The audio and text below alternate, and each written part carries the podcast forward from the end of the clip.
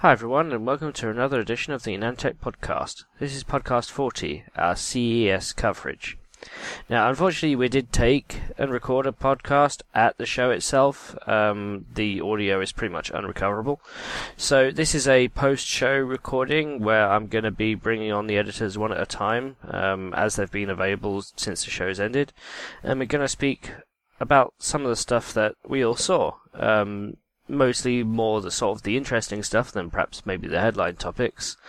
But I know a few of the guys really wanted to talk about things that made them go, that's rather interesting. Um, Ryan's going to join me in a bit, but I wanted to uh, start off the uh, podcast first.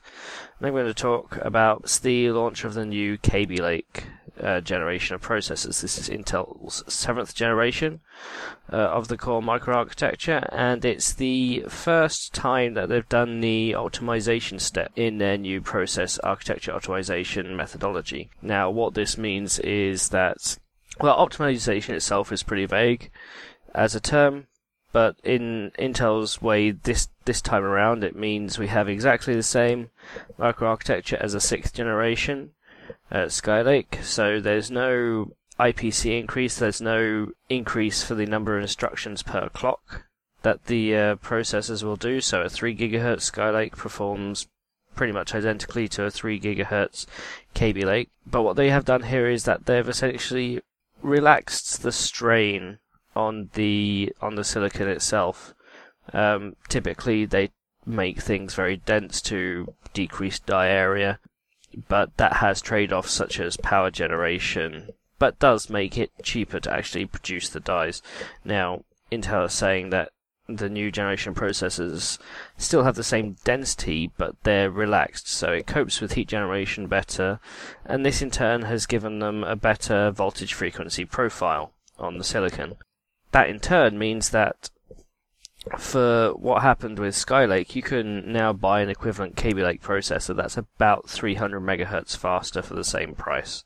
As a result of that, the launch during CES involved all their desktop line SKUs and a significant portion of their mobile SKUs. We did reviews of the two main desktop parts, the i7 overclockable part, the i7 7700K, and the i5 7600K. Um, those reviews are on the website. Fully encourage you to go look at those. We also did an overview of the platform as a whole, uh, taking into account you know the improvements for 40 nanometer plus process. Uh, there's also a little bit in there about uh, SpeedShift version 2. This is the way that Intel brings up from a idle frequency to the peak frequency much faster than before, um, and it's the second generation of this new technology. Again, fully encourage you to read that. But we did the i7 and the i5 reviews. Um, the i7 uh, quad core with hyperthreading, base 4.2 gigahertz, turbos up to 4.5 gigahertz. Out of the box, it performs better than a slightly overclocked Devil's Canyon. Um, so we have a new performance champion in the i7. Then that'll be retailing for about $350. The uh, list price is about 310 so once you add on a little bit of um, you know, profit margin for the retailers, we're looking at about 350 The i5 7600K, now this is the quad core without hyperthreading. This one actually surprised me more um, because the i7, when we did it through our um, CPU AVX testing, uh, now this is a 91 watt TDP part. Um, now TDP thermal design power stands for how much power, how much the cooling has to cope with the heat generation of the processor, not necessarily power consumption, but it is a pretty good metric uh, nonetheless. Now for a 91 watt part, that prov- that consumed 90 watts. Um, so, as expected, that was just purely based on the CPU. You can argue that the TDP encompasses the GPU as well, um, but for a performance part like this, the GPU is not typically used uh, by prosumers.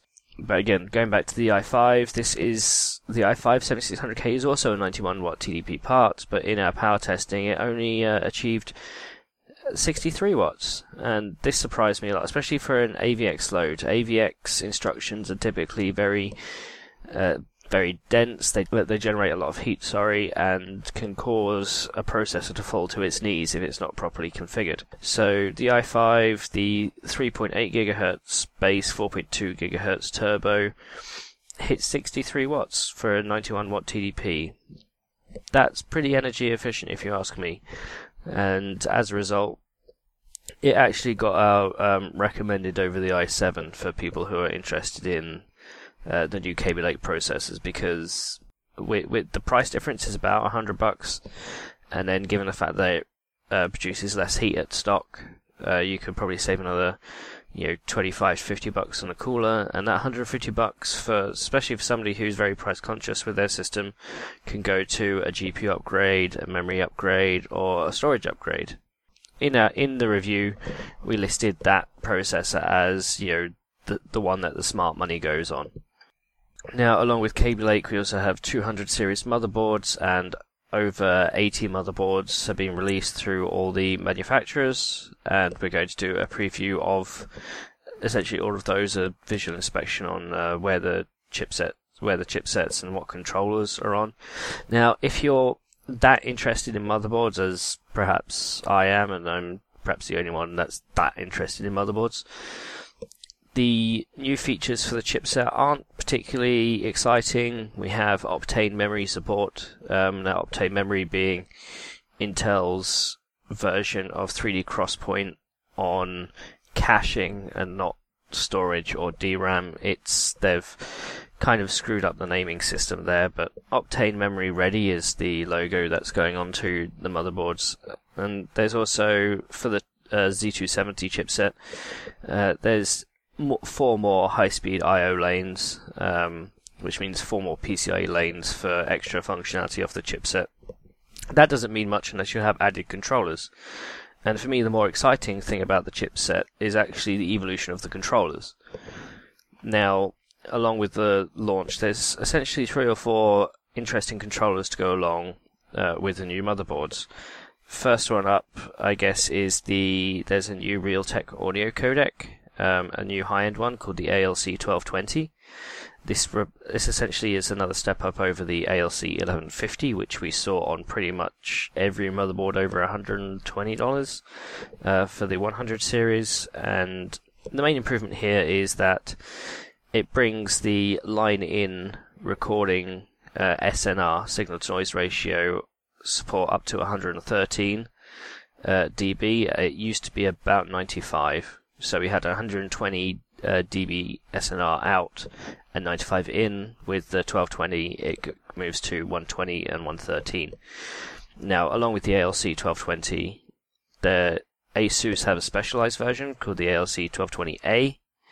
Um, this is a customized version that they've worked with Realtek for, and the there aren't that many changes to it. It essentially takes some of the hardware off the silicon and creates a smaller silicon die for less power and making it a little bit cheaper.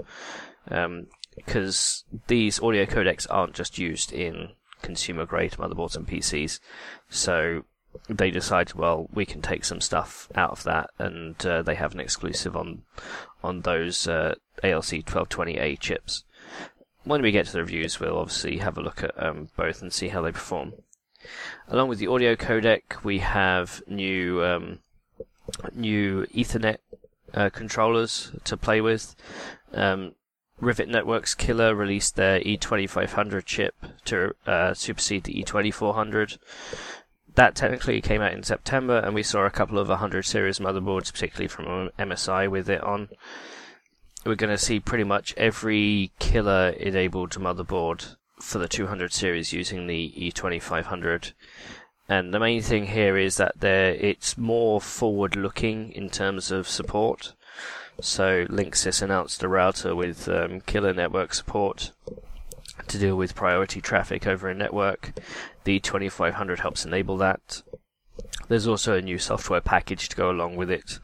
And we've actually um, been talking back and forth with the Rivet Network guys on that software platform to make sure it's user readable and uh, more instinctive to uh, their previous software, which was which was dire, but that was actually as a result of the partnerships uh, they had at the time while being under the Qualcomm brand.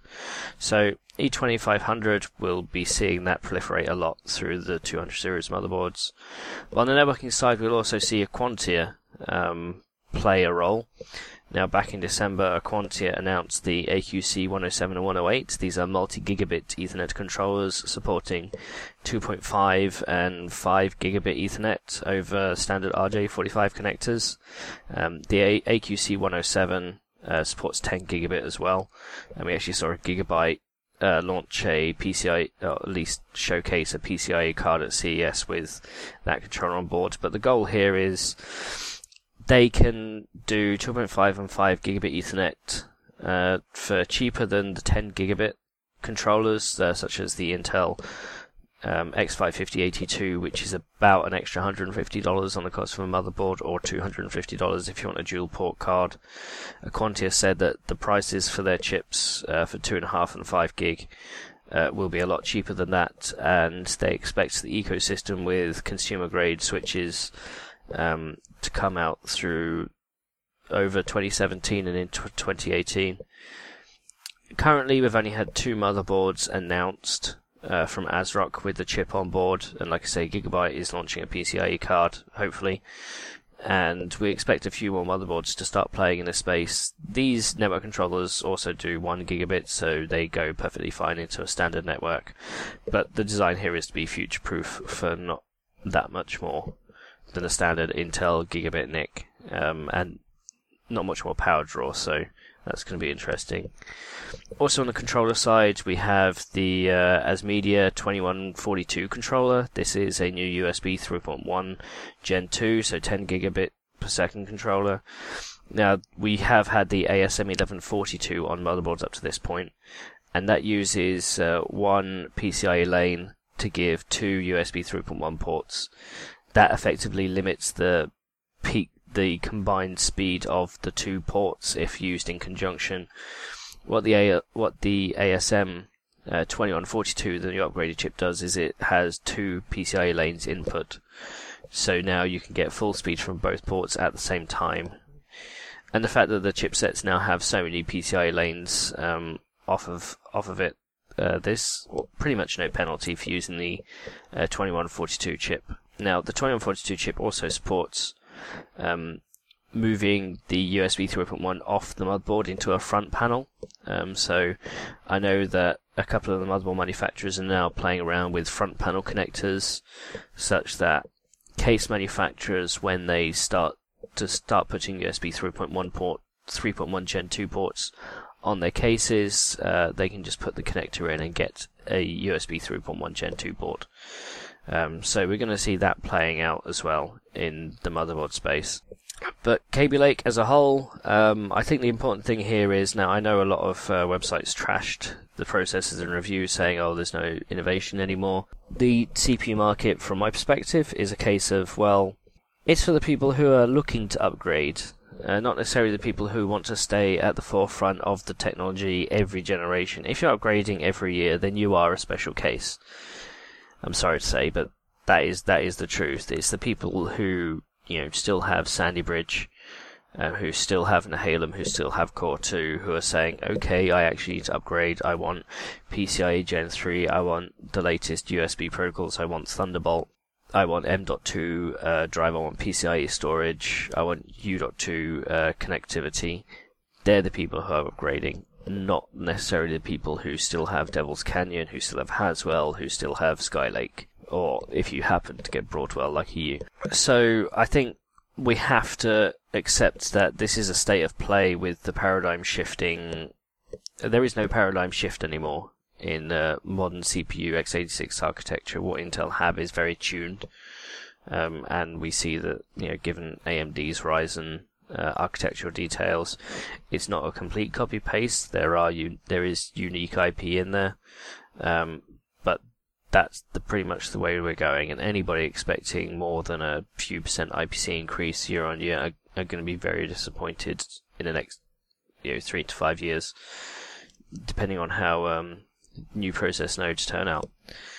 but Kaby Lake, it's there if you need to upgrade, and it works perfectly fine. Now we're we do ha- one of the new things with Kaby Lake was the uh, overclockable i3 processor. We haven't done our full review yet as I'm speaking about this, um, but we have taken all the data, and all of our data is in our benchmark database. And actually, what's surprising there for me is, as I'll explain in the review, is that there are so there are quite a few benchmarks where the i3 7350K is basically on parity with the i7 2600K. Now, that's the i7 Sandy Bridge CPU that a lot of people are still on. For single thread performance, the i3 blows out the water, being 4.2 gigahertz and you know four four generations worth of architecture ahead. Um, and on the multi-threaded stuff, uh, the i3 is a dual core with hyperthreading. The i7 is a quad core with hyperthreading. So the i7 has double the threads to play with but actually the i3 can sort of be within 20% performance, which is interesting.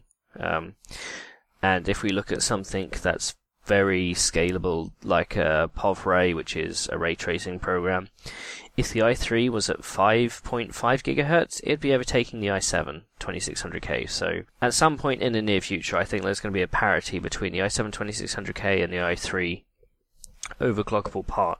And the benefits there is, well, if you buy the new one, you get the new platform, you get access to all the new features, but you have a much lower power part. So I think there's going to be a very, a very significant changeover at that point. Uh, and that's going to be interesting to me. Now, stay tuned for more of our Kaby Lake coverage. For day one, I did have seven front page articles planned, and I think I managed to write three um, writing about 30,000 words on the last couple of days before launch. So stay tuned. We're going to have a full um, overview of the 200 series chipsets. We're going to have a full overview on the motherboards. We're going to have an i3 review. We're going to have a detailed look into why the IPC hasn't changed, and and we're hopefully going to do some performance and overclock scaling and memory scaling at some point as well. We do have a new benchmark, uh, Windows 10 based benchmark suite in the works and hoping to bring that out um, in February uh, in time in time for um, future launches. I think future launches sometime in Q1 or whenever AMD decide to launch Ryzen. Else elsewhere at the show, big thing for me was the uh, was uh, ASUS's take on the XPS 13.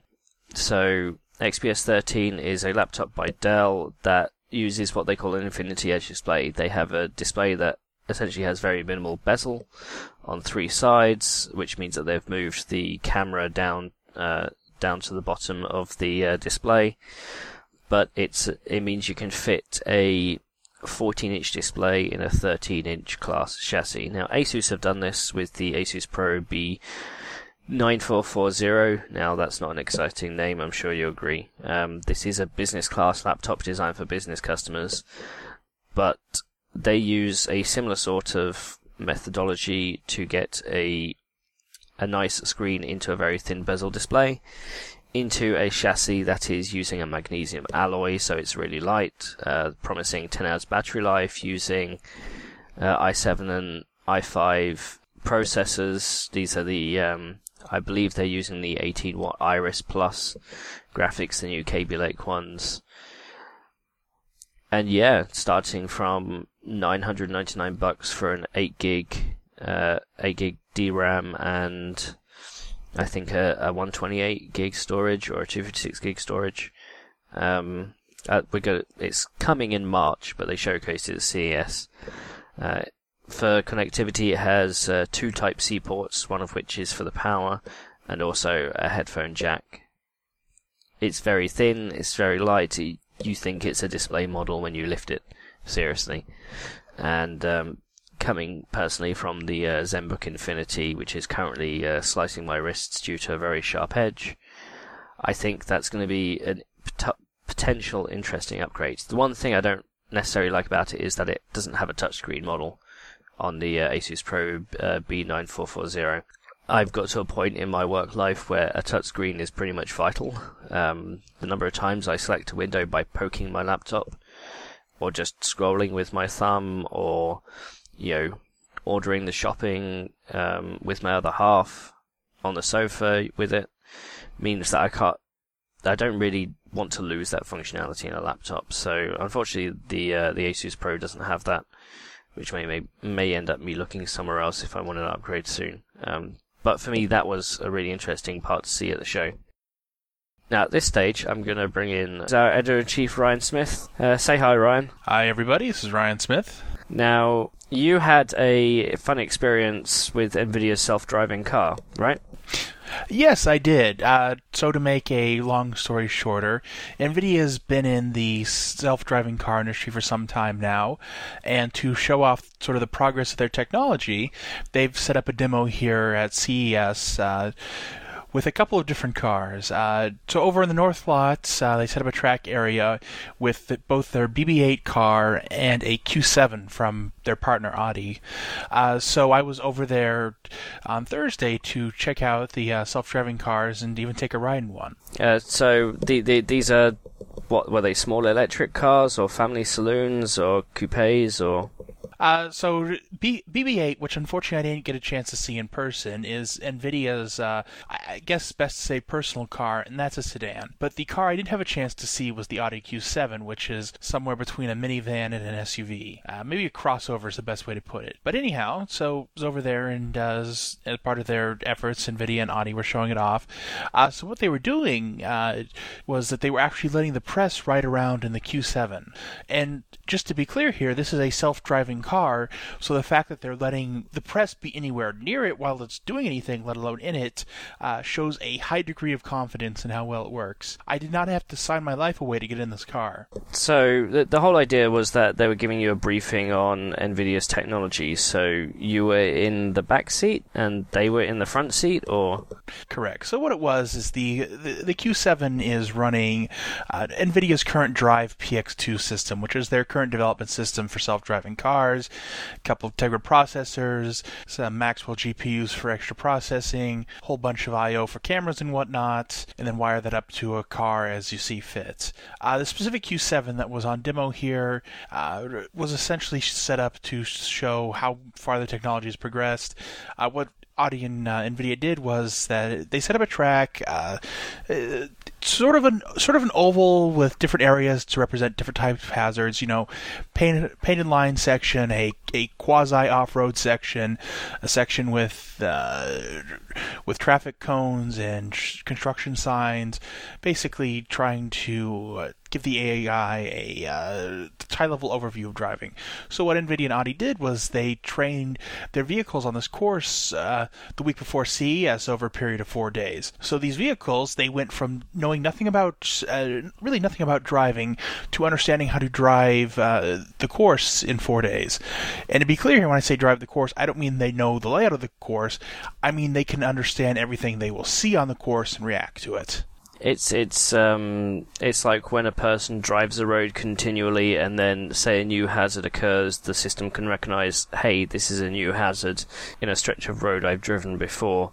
Let's update my internal memory as to what this is and see remember how to deal with it, re- referring to previous situations which have had similar instances occur. So that's really the beauty of it. It's it's not I've driven this previous stretch of road before. It's I've been out driving so much I, I know what obstacles are. I know what rocks are. I know what pain lines are. I know what traffic cones are.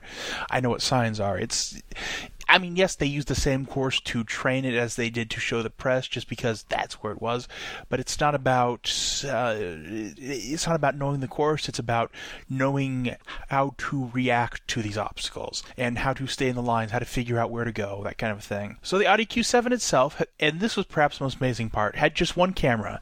A normal self-driving car setup will be composed several cameras, uh, maybe a radar unit or a lidar unit, but no, this was just one single camera. Uh, technically it had less visual acuity than your eye since it only had monocular vision uh, instead of stereo vision, and it was trained this way over a period of four days to learn how to drive, and it worked well. So I, so what they did is they put the press in the back, while in this case, uh, Audi's engineers were in the front. Uh, somebody in the driver's seat uh, solely to take control in case something went wrong and to engage and disengage a demo, and then another engineer in the passenger seat to explain what was going on with technology, what they were looking to prove, etc. Ba- basically, give you the spiel. And so, a fellow uh, from CNN and myself were in the back of the Audi and got a chance to pop in and see the demo. So, what happens here is once they engage it, the car takes off, drives at about seven miles an hour, and uh, it it goes through this track uh, over several laps where they change it up a few different times to show how it reacts. Uh, so it's I will admit it's a bit of an interesting experience when you're sitting in a car that's driving by itself. So there is somebody in the driver's seat, but he's not touching the pedal, he's not touching the wheels, hands are just in his lap, and this car is just accelerating and decelerating and turning all on its own as it sees fit. Uh, and so, so, so to clarify on the sensor front, we've got one single front-facing camera, so no rear camera, no sort of um, the only collision detection mechanism was at the front, and you also told me it has no GPS, so it's not as if it's just running off of you know geolocation coordinates and driving around that way either. It is just Correct. A, it is just essentially a brain working off visual information. That is exactly, and that that is exactly what they want to show off with this demo, just working as close to. Uh, uh, human-like uh, capabilities as possible to show what could already be done with current technologies and human limitations. How it can how it can drive so much like a human so quickly. Yeah, no, d- d- don't get me wrong. I, I, if we fast forward, say five, ten years, and we have these cars on the roads, they're not going to be trained on four days of data, right? It's going to be. Oh goodness, goodness! No. They'll, they'll be trained on years of data, and they'll, they'll constantly have their their neural networks updated here. But the point is just to show how quickly you can learn on, on four days of data, and how how much you can do off a single camera. I mean, the reality is is that the cars that are already being test driven out out in California, out in Germany, elsewhere, are equipped with better sensors, uh, more sensors, etc. They face more complex conditions. But for CES demo, where a, of course, you want things to go well for the press, but b, you have a limited amount of space to work in, you know, you you want to make it challenging in a different sort of way, rather than a large, expansive environment, a smaller environment, but you give it fewer sensors to work with. Uh, now, in terms of you know, for anybody who's not followed autonomous vehicles before, um, it, they they go in. It's they're classified in stages where stage zero or stage one is the user has full control, and stage five is the fact that there's not even a steering wheel and it's fully autonomous by um, the sensors and the internal computers. What sort of level would you say this is? Uh, I'm not really sure it fits into the level designation. I guess if you had to assign a level to it, it would be somewhere between level three and level four, uh, just based off its capabilities. But it, uh, it's not meant to be a complete system so that's why it doesn't fit in too well. Well, so so, so level three, level four is you you're set you're essentially in the passenger you're essentially in the driver's seat um, but the computer has complete control, and when it says it isn't confident enough to drive, it will then hand the controls over to you. That's kind of level four. So you can't you can't necessarily sleep, but you have to be able to react when the system tells you to. Whereas level three is you have to take control sometimes. Yes, in this case, you know, it's a, like I said, it's a small scale demo, so it doesn't fit into that categorization too well. But yeah, somewhere between three and four. Um, and uh, just Jensen Huang in their in Nvidia's keynote, which was one of the main keynotes at CES. I understand he's been after one of the main keynotes for a long, long time. So, so to celebrate 50 years of CES, he announced the partnership with Audi, and said they will have a level four production ready to go car, not necessarily on sale, but production ready by 2020. Do you think that's feasible? Based on your small that is a difficult question. So let me tell you, out of out of all the demos I saw, and, and I saw some other cool stuff we'll get to in a bit, the self-driving car is the single coolest thing I saw at CES.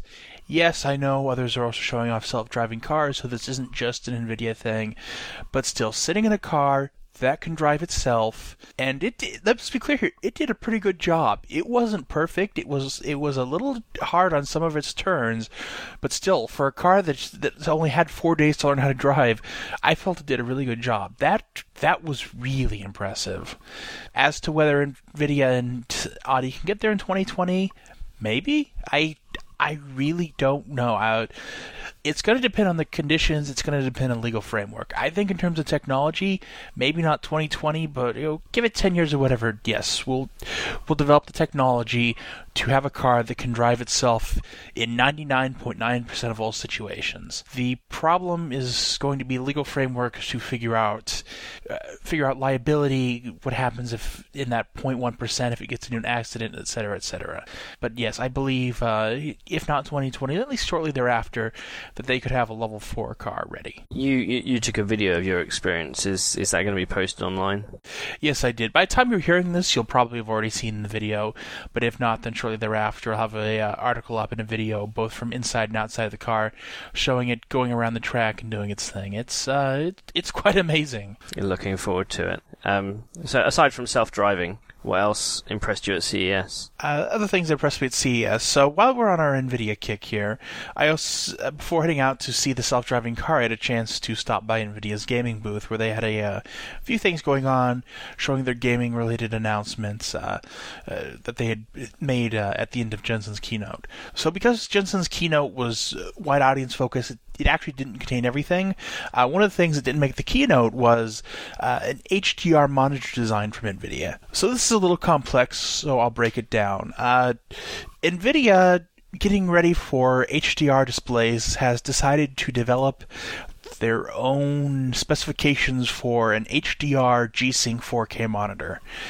Uh, this monitor, it, it, it's essentially NVIDIA selected panel backlighting system, display controller, etc., which they are then uh, handing out to OEMs to sell as a final product. So what we end up seeing here at the NVIDIA uh, suite is the ASUS version of this monitor. And uh, so what you have is, uh, I apologize, the model number escapes me at the moment, but a 27-inch ASUS monitor, uh, full HDR capable, full array backlit, uh, able to go up to 1,000 nits, 4K display that with a 144 hertz refresh rate. And, and it's essentially NVIDIA's idea of what an HDR monitor should be. This is classic high end, uh, costs is, is no object NVIDIA hardware. So it, and let me just tell you, it, it's just absolutely beautiful.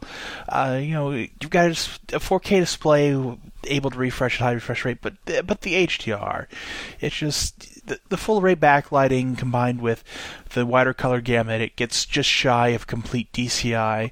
Uh, especially on the demos NVIDIA selected, it connects to a uh, ASUS last generation ASUS uh, 4K G-Sync monitor, which is also an IPS based display and is by no means a, a bad display. In fact, until right now, it was one of the best displays on the market.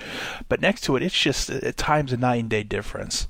Uh, I actually saw this at the Asus booth, you know, the current high end versus this. And, you know, having high dynamic range uh, and you know the wider color gamut means that de- it, it's surprising how much more detail you see in sort of far off in what is you know pseudo infinite uh, focal length on images, but the reds just popped, the yellows just popped. It's I mean, it's it, it, explain HDR for people who don't necessarily understand HDR. All right, so HDR high dynamic, high dynamic range it essentially refers to the ability for a monitor to show both dark areas and light areas at the same time.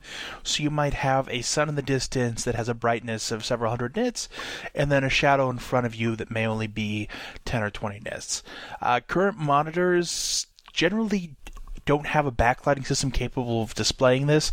Uh, they're really uh, designed for Windows Desktop duty first and foremost. So a monitor may be able to go up to 300 nits or so, but it has no way to modulate the backlight in a way to say have an area that's 300 nits and a, another area that's 10 or 20 nits. So instead, what we get is uh, what we call standard dynamic range, which which works. You can have bright areas, you can have dark areas, but you can't have this this incredible contrast ratio between them because of how backlighting works.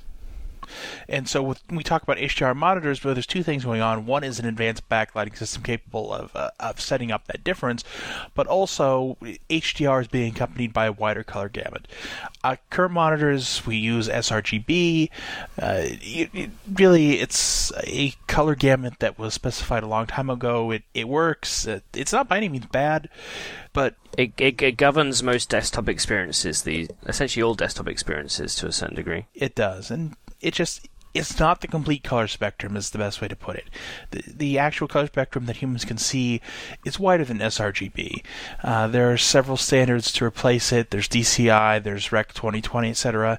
And over time, we are going to see color gamuts increase. But the important part is when you combine a wider color gamut with an HDR backlighting solution, you get the ability to set up these scenes that are just more vivid, brighter, greater contrast, more vivid than anything you can do on a current generation standard dynamic range monitor. And for uh, as press this is both amazing and frustrating. I say amazing because when you see this in action, it's just jaw dropping. It's frustrating because what can I show you for an HDR monitor that you can actually see. You, you, you cannot see this on a standard dynamic range monitor. It, it, it requires something that is beyond the range of, of your laptop, of, your, of your phone, of your desktop display. So all we can really do is, is show really badly engineered comparisons that look artificial and but otherwise try to describe it in words. You, you have to see it to completely understand what it is it does. So uh, the the monitor the monitor we saw was the Asus ROG Swift PG27UQ. Um, so 27 inch 4K, 144 hertz, which uh, we understand was on a single display port cable.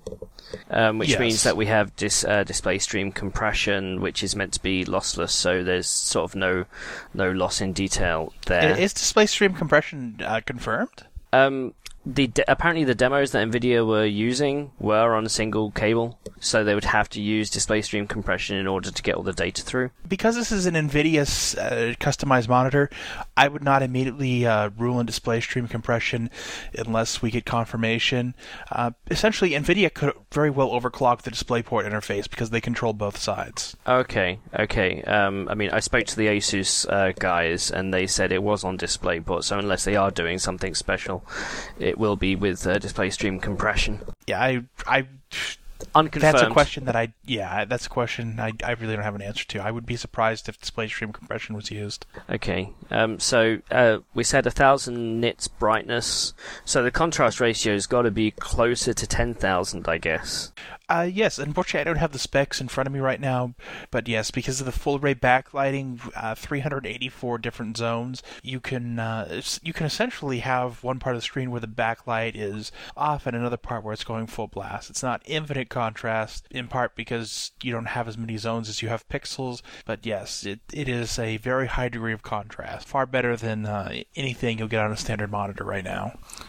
So, with regards pricing and uh, and a date, uh, what we have from the Asus version of this monitor, uh, probably looking at perhaps around uh, end of Q2, Q3, um, which incidentally is around the same time Computex, and uh, you're looking at around fifteen hundred to two grand, two thousand US. Um, so this is premium, top of the stack monitor, monitor porn essentially. It it is, but man, once you see that monitor, it it is going to be the monitor to have in the PC gaming space this year. It's just that good, and uh, like I said at the start of this segment, you know, this is Nvidia going for broke in terms of design. It's it's going to cost a fortune. I'm sure they're making a tidy profit off of it, but dang, does it look good. And uh, how many uh, monitors can I put in a hardware requisition request for? You can put in requests for exactly zero. Oh, that's a shame. It kind of makes me sad that we don't have a uh, we don't have a proper monitor reviewer on staff um, dedicated just monitors like we used to. Because I really want to see how how this thing performs. Oh, I suspect we'll be reviewing it, and I, and I think Brandon Chester will be having a very fun time with that one. I, I, expect he will. Um, so cars, monitors, theft, subterfuge. What happened with uh, Razer's Project Valerie? Ah, yes, Project Valerie. So, so here's an interesting uh, item. It, it's almost better to talk about the laptop first before getting into the the theft of said laptop. But since the theft is unfortunately what's in the news, it's probably what we should start off with first. Uh, so Razer brought over a uh, a prototype laptop to CES to show off to gauge uh, audience and press reaction to uh, both to sort of uh, promote their brand and to figure out if the concept design is something that they could actually bring to market. Uh, and that laptop was pr- called Project Valerie. Essentially, this is a Razer Blade Pro uh, taken to the next level. Uh, instead of just a single screen, they have developed an interesting system to allow it to have three displays. So when fully deployed, displays will come out from the left and right side behind the monitor, giving you a portable desktop replacement style laptop with three 4K displays. This was uh, this is just a technical showcase. This is saying you know our engineers can do this. Um, what do you think? Not necessarily we're going to put this into production because obviously battery life on such a thing would be terrible. Yes, it, make make make no mistake. It is a desktop replacement class laptop. You know, even if they give it the internal guts of the uh, Razer Blade Pro in terms of GPU and CPU and whatnot, it still has the weight of three 4K IGZO displays on it. Uh, so even if you only use the one display, battery life is never going to be great. But if you need a portable workstation, this is probably the closest anybody has gotten to truly replicating a desktop PC. So it's a very interesting concept. Uh, unfortunately, the hinge system that makes this all possible was not fully on display at CES. Uh, so what it is, Razer brought a few different versions of the laptop. They had uh, sort of a uh, probably best to say a working prototype to show triple monitor gaming and whatnot in action, just to give you an idea of what the experience would be fully deployed. Uh, they had a second model that was also working, but wasn't really meant for heavy use, which had the final industrial design. Uh, so it, rather than being coupled together, it uh, it looked like a final shipping product. But it didn't have the fully working hinge system. Razer didn't bring that out to CES, though they did post some videos of it in action. Uh, it, it's a really neat idea. It's a high. It's going to be a high-end laptop. You know, three 4K IGZO displays cost a lot, and then you have to fa- factor in the CPU, the GPU, you know, GTX 1080 or equivalent, that kind of a thing. You, you, you've got a twenty-five hundred dollar laptop with just one display. So if you add in another five, six, seven hundred dollars per extra display, you're easily looking at, you know, four, four and a half grand if it ever came to market. Oh, well more than four, four and a half grand. This is, we're, we're talking a laptop that's probably going to be nine thousand, ten thousand dollars if I had to take a stab in the dark here. So it's going to I compete mean, against the Acer Predator 21 in, 21 inch curved screen laptop for price. there's if it were to come to market, there's a very good chance it would. That's the kind of mark that they would be going for with this laptop. But you know, I had a chance to look at it, uh, sit down, see it in action.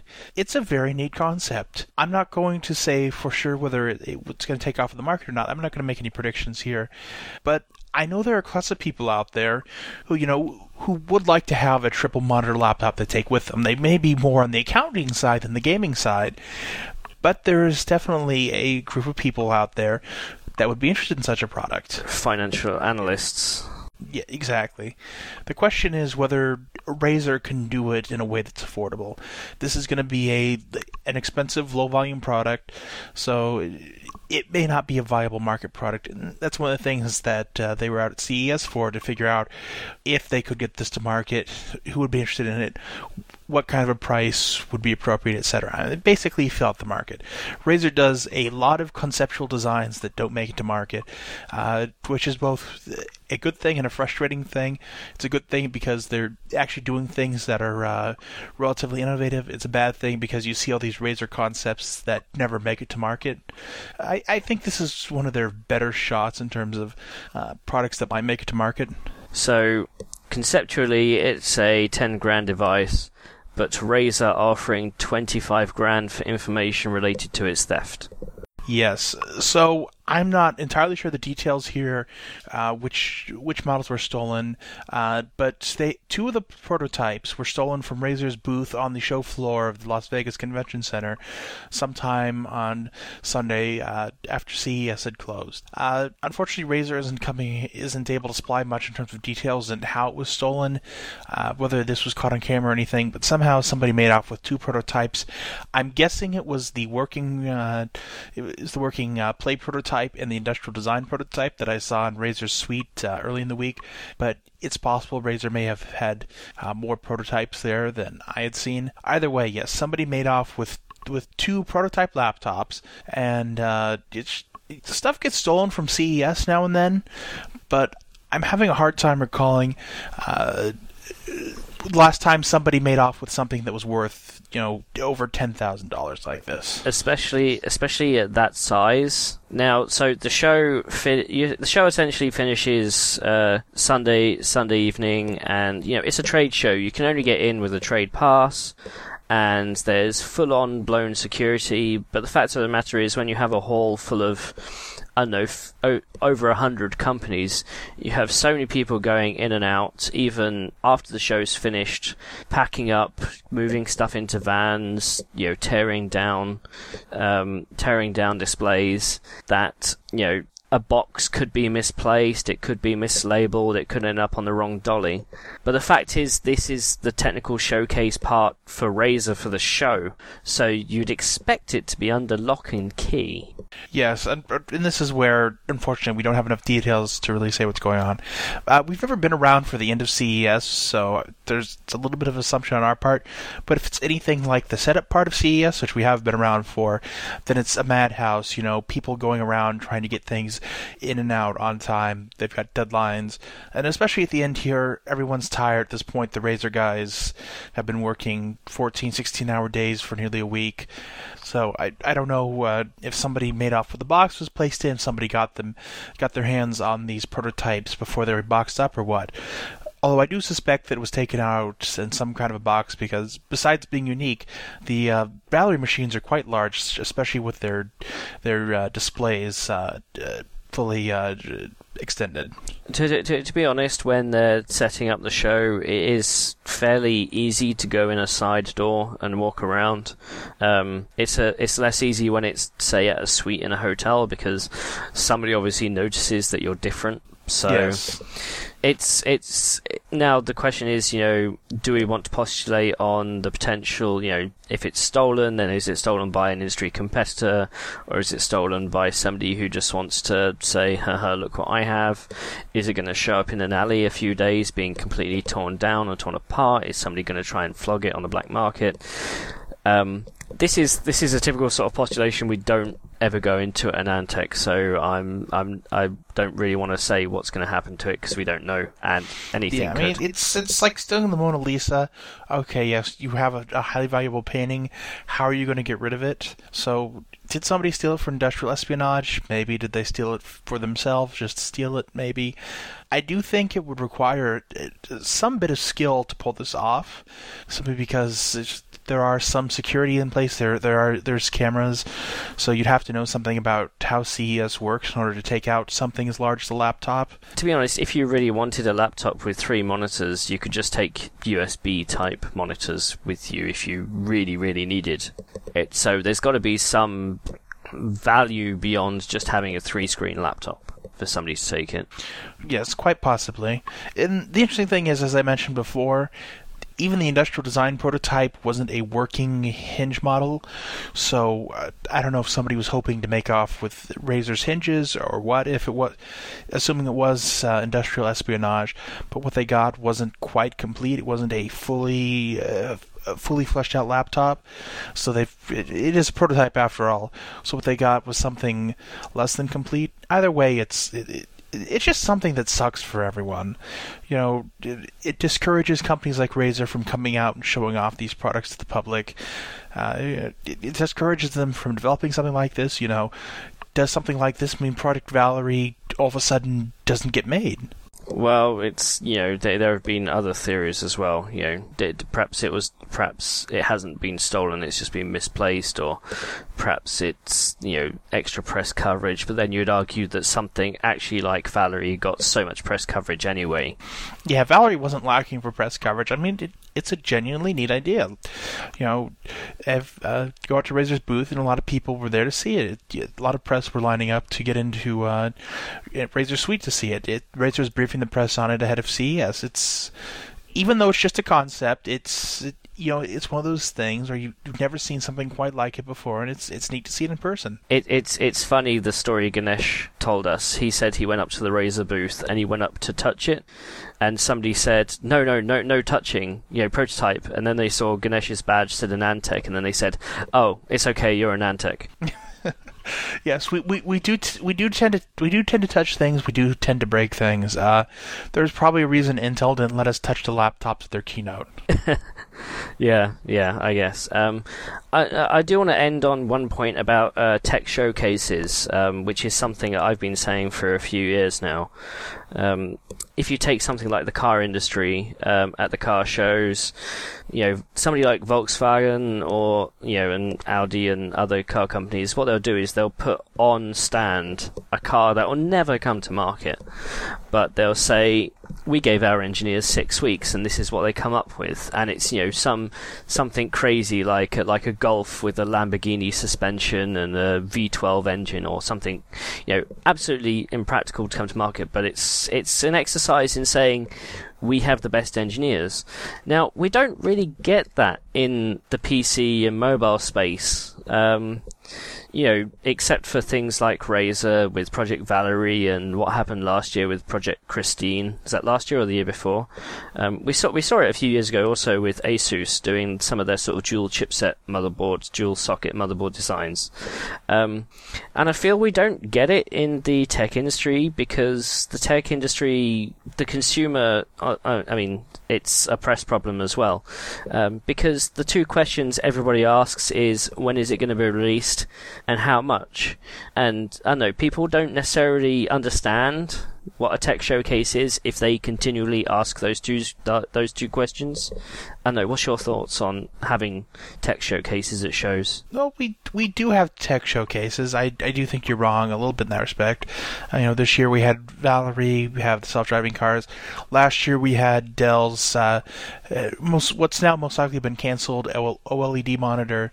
So there is stuff like that, but you know companies like like Razer, companies like Asus, they're in the business of, of making money. You know, if they do the R and D on a project before CES even rolls around, they probably have a pretty good idea of how well they can manufacture it, how well to sell, etc. And they aren't going to waste time showing something that they can't sell. Uh, Razer, in these, these few cases where we do see products like that, are unique in that they're well, they're unique enough products that you can't really predict what it's going to do. So you do bring it out, you do show it off in order to try to figure out if there's going to be a market for it. But I think that's mostly just a function of the market. Uh, even as relatively young as the uh, uh consumer electronics industry is, having a pretty good idea of what consumers want, how to present it, how, how to hold trade secrets, etc. It's there's not as much of a need for prestige projects like there is in the automobile industry. Mm, I guess you have a point. I still I still like it when engineers turn around and say, you know, we're awesome. Look at what we can build. Oh yeah, it, it, it is, and it's and this isn't just a construction thing. It's a shame that engineers in general in this industry don't get quite as much attention as they deserve.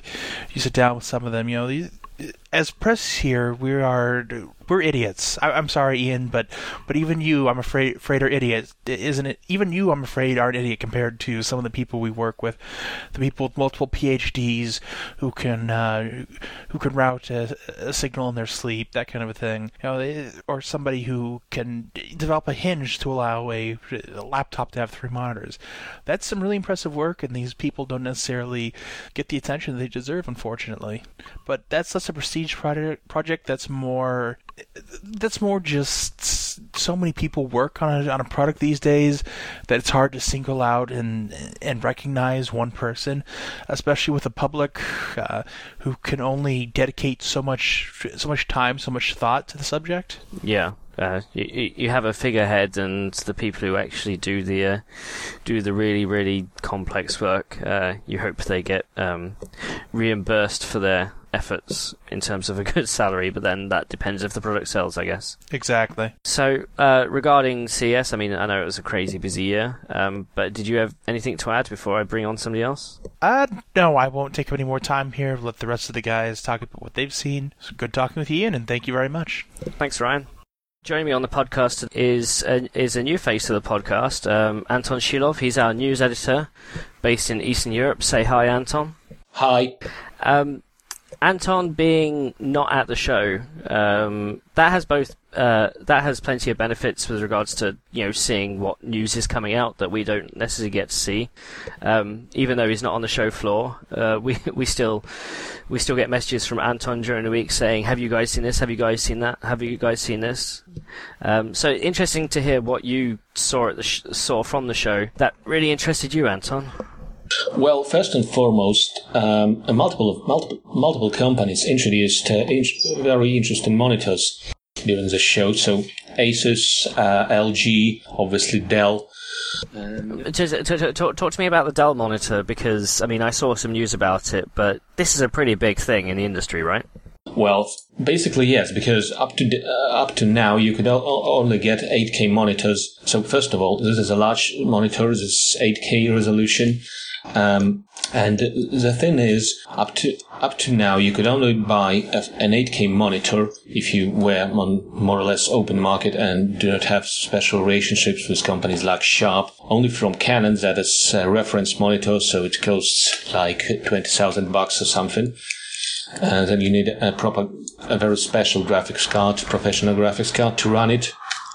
Um, uh, I remember seeing one at IFA. I think. I think it was. I think it was a Sharp monitor, um, sort of 32 inch, 8K. Required four display inputs, and that was that was just for um, that, that that was just for sort of like verification of 8K recording, right? From uh, people people like NHK and stuff. Uh, yep, that's that's what is called reference monitor. So it has very fancy backlighting. So uh, this backlight actually consumes pretty much of power. And if you go to forums where uh, those professional video where professional video editors hang out, um, then you see them. Um, Season discussing Dolby monitors, uh, which also reference monitors, and the backlighting, which is uh, like uh, 4,000 nits or something. So if if you want to buy it, you you better have a six figure, five six figure checkbook. Uh, yep, but basically uh, you don't buy it f- for home use because uh, people who who need those monitors actually work uh, somewhere in offices and have a lot of other equipment, have a lot of other expensive equipment. So monitor may not be the most expensive part of it. At the end of the day, cameras cost even more. So de- describe this 32 inch 8K from Dell. What what what are we getting and how much is it? So uh, that's 32 inch display. That's uh, 400 nits brightness. That's higher than on most of today's monitors, but not as high as on some other new up new and upcoming monitors, which we were, we going to see this year. So uh, refresh rate is uh, 60 hertz, which is perfect, perfectly fine for professionals. And uh, speaking of professionals, uh, it supports uh, 100% of Adobe, Adobe RGB and 100% of sRGB color spaces. So no DCI P3, no Rec 2020, and things like that. So if you if you edit videos, you are not going to buy this monitor. But if you're after photos or design, or uh, or if you're an architect or an engineer, that's the display you're gonna want. If if you want to edit 4K content side by side, I mean, uh, I remember when the first 4K monitors came out, and people were like, "Cool, I get to edit 1080 video side by side." And now with an 8K, you can do 4K video side by side. Well, you may say that, but frankly speaking, uh, if you need to edit a huge picture, uh, a huge high resolution picture, the bigger monitor you can get, and the higher resolution you can get, the better. So, so um, be, be, be, because of the massive display, um, I'm assuming we don't have um, controllers that can handle this over a single cable yet. Uh, not without uh, not without uh, compression because you you can uh, Okay. you can plug it to any NVIDIA uh, GeForce GTX 10 graphics card with display port, port 1.4 and it can handle uh, the 8K resolution with 60 Hz but only with compression and compression is something that um, people like engineers or uh, photographers uh, are not going to are not going to like frankly speaking. As, uh, assuming they know about it to begin with. Well. Uh, It depends how much they research what they're using, I guess. I guess those people who are who prof, who, really are professionals and who know the stuff uh, are actually doing some research, especially because that monitor actually is going, going to cost 5k, and that's a lot of money. So you're, you're going to do some research. So, so, so, okay, you just said 5,000 bucks. Now, if I remember correctly, the first 32 inch 4K monitors from Sharp were 5,000. Back, I don't know, 2012, I want to say? Perhaps, perhaps because I don't remember. Yeah, no, uh, I remember being in Taiwan at one of the motherboard vendors using that um, Sharp 4K monitor for some of the first 4K game testing. and yeah, it was essentially a brick. I mean, I'm sure um, Dell, with their design ID, have got this more down, but um, five grand isn't five grand isn't that much given how much given what we got for, for five grand a few years back. Well, that's for sure. But uh, then again, uh, it's not for the mainstream, and uh, it's for professional use. So if you make a lot of money on uh, your projects, then it's not. Then money is not a problem for this particular uh, this particular device. Um, I'm pretty sure we're going to get some requests for Ryan to start testing graphics cards at 8K soon. I, I know it's it's it's a stepping stone to perhaps doing some deeper VR testing if- rather than actually have the headset. I guess you just whack in all the megapixels you can.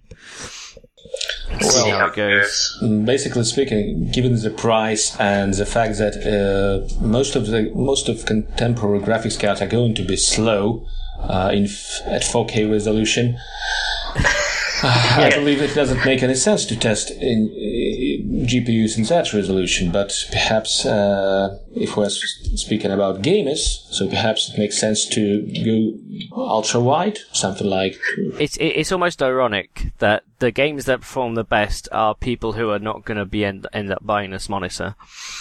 The Minecraft, the Dota. You don't buy a five grand monitor to play Dota, well. Uh, or may, maybe some people do. I don't know. That's plain stupid. But uh, at the end of the day, if you uh, if you really want to play Dota and on a large screen, then maybe it makes sense to buy an expensive TV that will be larger than 32 inches, and uh, the resolution will be 4K. You can enable uh, FSA, and that'll that'll look perfect. And So- larger, so your experience will be even even better on, on that, and for less money. Okay, so uh, D- Dell's 8K. Was there anything else on your list? Well, probably Asus, which is basically the world's first uh, Rec 2020 monitor. Oh, this is the, the this is the Pro Art as uh, as opposed to the ROG. So we covered the ROG Swift with Ryan earlier, but the ProArt is another 4K 144 hertz monitor. Uh, yep, that's 4K uh, again 32 inch monitors, but this one comes with quantum dots, and quantum dots is actually bring all the magic here. This is using a special film over over the display to um, bring out professional color space certification, right? Yep. And by the way, speaking just a little bit about, I'm coming back to the Dell one. Uh, actually, Dell sources that uh, 8K panel from LG. So eventually, uh, as far as I know, LG is going to um, start mass production of its 8K uh, panels in March. So uh, right after it starts mass production, unless it has some kind of uh, an exclusive supply agreement with Dell for 8K panels, it can uh, release an appropriate monitor itself. And it will be very interesting to see uh, how they they are going to position it, because uh, they also can apply quantum dots on it and offer it to different audience than Dell, because Dell offers it for photographers and architects, and LG could offer it to other people like uh, including those who are working with video. Yeah, I mean the the the whole color space thing. For me, it's all about high high dynamic um, yeah, HDR. Just because when uh, when I saw it at the show, you know, it's, it's it's as Ryan said earlier, we can't accurately show just the importance of HDR and having those having those vibrant colors come at you on on the website. It's something that you have to see in person. Yes, that's for sure. That's for sure. And well, actually, that uh, ProArt PA32U display from Asus is does support uh, HDR, but not only HDR. It also supports Rec 2020. Uh, I mean, supports it and uh, covers like 85% uh, of it.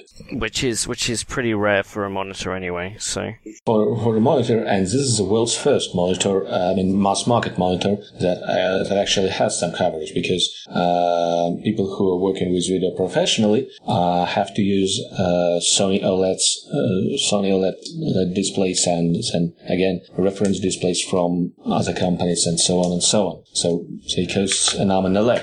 But this one is going to cost like uh, less than 2000 bucks, like Asus says right now. And this is pretty much uh, significant because if you like uh, watch Blu-rays on your PC, I mean, for some reason, then that's this monitor is for you. Moreover, if you uh, edit videos, I mean, maybe not professionally, but still you need uh, those cool color spaces, then again, this monitor is for you. It'd be interesting to see how they implement um, the selection for the different color spaces, whether it's just going to be automatic or or manual. Um, it, it, it's, it's like I said with Ryan, it makes me sad that we don't have a dedicated display monitor viewer, though I'm sure Brandon's going to enjoy himself uh, during Q2 when all these panels start coming to the market. Yeah, that's for sure. And obviously, uh, the question is how to test them because uh, Microsoft Windows doesn't really uh, handle this IP3 pretty well, and I'm not sure about Rec 2020 either. I, am sure Brandon will have a solution. yeah, at the end of the day, Zara Max. Yeah. Um, anything else that you saw from the show? What's actually surprised me most is that we didn't see a lot of uh, truly innovative and truly high-end uh, all-in-one PCs at the show, but we saw a lot of mini PCs at the show. I mean, mini PCs of different kinds, so from com- companies like from Zotac, ECS, and so on and so on. So it looks like everyone is uh, Oh yeah, that's right. Um, if I remember correctly, uh, Computex we saw the sort of curved screen all-in-one PCs from um, Gigabyte and and somebody else. Yep, actually that was last CES, if I'm not mistaken. Was that last CES? Oh, interesting. Curved uh, all-in-ones with uh, replaceable graphics card and so on. Yeah. Um, but for mini PCs, we had Asus launch their console, ESC Vivo Vivo PCX, and the new GR8. So they, they, they, these are very small. I mean, uh, the GR8 we've kind of covered before. It's it's essentially as big as to fit in a bookcase, and the new Vivo PCX is designed to look like it almost looks like an Xbox. I'll be honest. I mean, I saw it on the show, and the idea is what mobile CPU. Is it a GTX 1060? Uh, yeah, mobile CPU, GT8, uh, GTX 1060, uh, but uh, the GR8 2 has 32 gigs of RAM, whereas the Vivo X has uh, only 8 gigs of RAM. So that's not exactly what the game is like. I go like, but uh, on the other hand, the price looks like very competitive. Then again, for 800 of dollars, you get a PC that you cannot upgrade, full of mobile parts, and uh, ba- based on uh, based on the pictures they supplied, the only thing you can replace is an is their SSD. But it is uh, VR ready. Uh, well, yes, it's VR ready, but uh, then again, provided that um, provided that GTX 1060 uh, can actually handle demanded VR games. It's it's it's it's interesting. You and I were talking about the feasibility. You know, when people buy these mini PCs, do they really expect um, to be able to upgrade them? And you know, is this a feature that people actually were, want when they buy a pre-built PC? Well, in fact, yes, because for example, if you if you build uh, an HD PC for your room and then you switch the TV uh, for 4K, and you want to uh, want to watch uh, 4K movies, then you're gonna need a new uh, Blu-ray uh, drive because because firmware limitations of uh, first generation um, Blu- Blu-ray drives uh, won't let you use those 4K discs, and then you need a new graphics card, and this is where actually an upgrade makes sense. Well, you see, uh, my, my argument would, would be that, you know, if you're buying a pre-built, pre-built PC, then perhaps either you don't have time to organize upgrades and build it yourself, or um, you're not confident in it and you just want a sealed system that works for three to five years. I mean, sure, you're not going to get any, uh, you're not going to be able to upgrade to new functionality over the next five years, but it's just there. It's just there, and you know it works for what it does.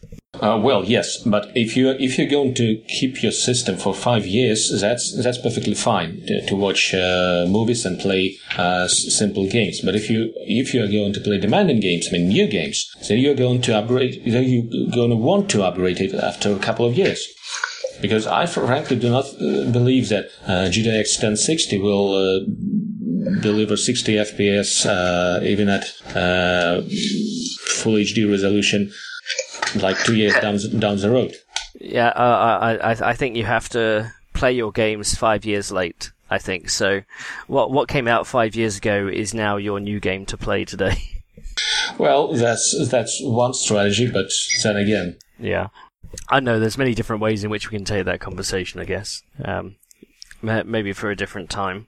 Well, or perhaps. Uh, or perhaps at least some of those small form factor PCs for gamers, uh, which uh, use uh, MXM models, will be upgradable because uh, NVIDIA or their graphics cards partners start to uh, sell MXM models on open market. That may be the case. Go through an OEM or so- or something. I think Eurocom actually uh, offers uh, upgrades of MXM models for their laptops, and so do some uh, US-based um, US-based companies. Yeah, yeah, Eurocom's pretty good for that sort of thing. Just to pick one out of the one out of the ecosystem. Also, again, alternatively, you can you can uh, try to buy uh, things like Gigabyte GT Gaming uh, system, which is not as small as those PCs, and obviously much more expensive. Actually, uh, G- G- Gigabyte's gaming GT system. explain this one to our listeners, because for me, this was an interesting thing to come out right at the beginning of the show. Well, uh, just before uh, 2016 ended, Gigabyte uploaded uh, information about their um, about GT gaming console-like PC uh, to their website, and that's uh, now that system is like the volume of that system is like 10 liters, and it's uh, very large. It's relatively large, but eight packs um, a desktop CPU, a desktop graphics card, I mean GTX 10, 1080. Um, it uses normal memory, it uses normal SSDs, normal uh, normal hard drives, and so on and so on. So you can really go and upgrade it a year later. So initially, uh, Gigabyte is going to offer it with uh, Core i7 6700 6700K, but eventually you can get some something better it's a little bit bigger than, say, a um, a busy student's uh, lever arch binder, um, but it's color green and it has. It's following the trend of on the desk high end gaming PCs that draw the air in from the bottom and put it out the top. I mean, you could argue that uh, one of the designs that brought that to market was, you know, the Apple Apple Mac Pro but this trend for gaming PCs is is going on. We saw it with Asus with their um, G20 systems um, 18 months ago, I think. 18, 24 months ago, and now we've got Gigabyte doing it with the Gaming GT. And it's got special flaps on the top that open up when the system gets warm. Yep. And actually, uh, we actually saw some. Uh, I don't remember who it was, but some PC, some PC PC case makers actually making uh, two chamber cases for mini mini ITX motherboards. Uh, one chamber is for the CPU, another chamber is for the GPU. and obviously uh, the systems are small and they're easy to, relatively easy to cool down because uh, the hottest components are separated into different chambers. The idea is at least one dimension is thin, so it's tall and deep, but not really that wide. And um, well, uh, with, with, the gigabyte system, so I'm, I'm, actually just going through your news post in front of me here. Uh, i760 700K, which you said, GTX 1080, which you said. Uh, that's using an off-the-shelf GTX 1080 card as well. It's not a specially designed one for this system. 32 gigs of memory. You know, pick your SSD and hard drive. Uh, Wi-Fi networking. High-end audio. Thunderbolt 3. Um, and is that an off-the-shelf power supply? Flex ATX. Well, uh, it should be uh, it should be enough, but then again, uh, you don't really you're not going you're not going to have a lot of overclock and headroom. Yeah. Well, it says here 400 watts. That's plenty for the CPU and the GTX 1080. So, yes. Um, and unless you, and, and since you, you can't install a lot of hard drives inside, you still uh, you still can can enjoy some overclocking, I guess.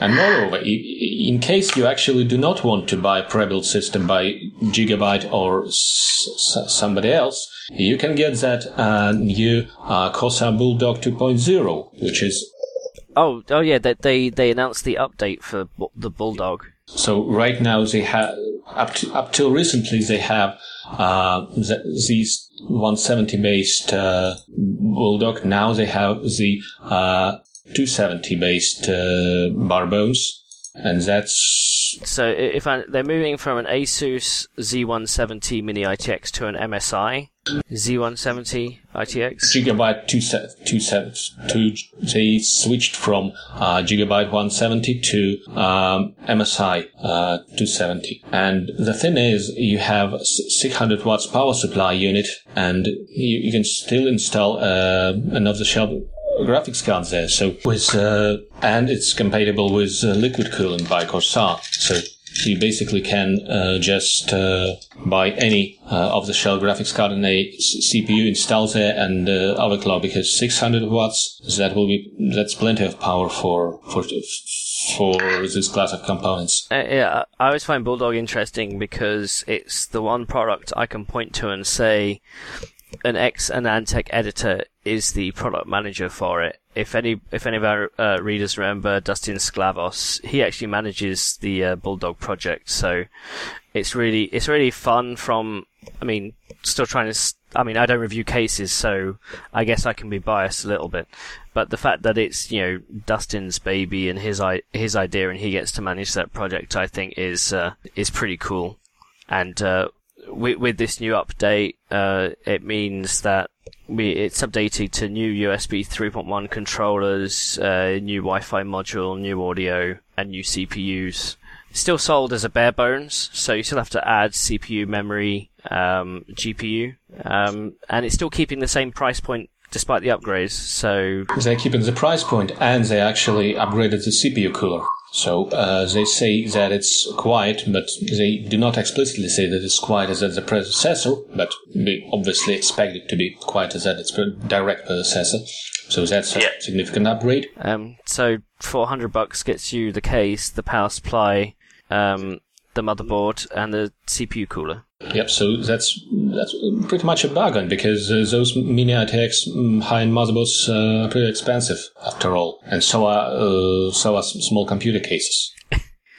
yeah, I think I think we're going to have to get Tracy to to do a review of the second generation Bulldog. It's going to be fun.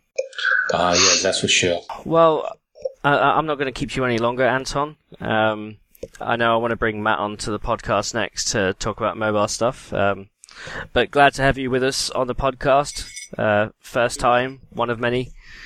Okay, glad to be with you too.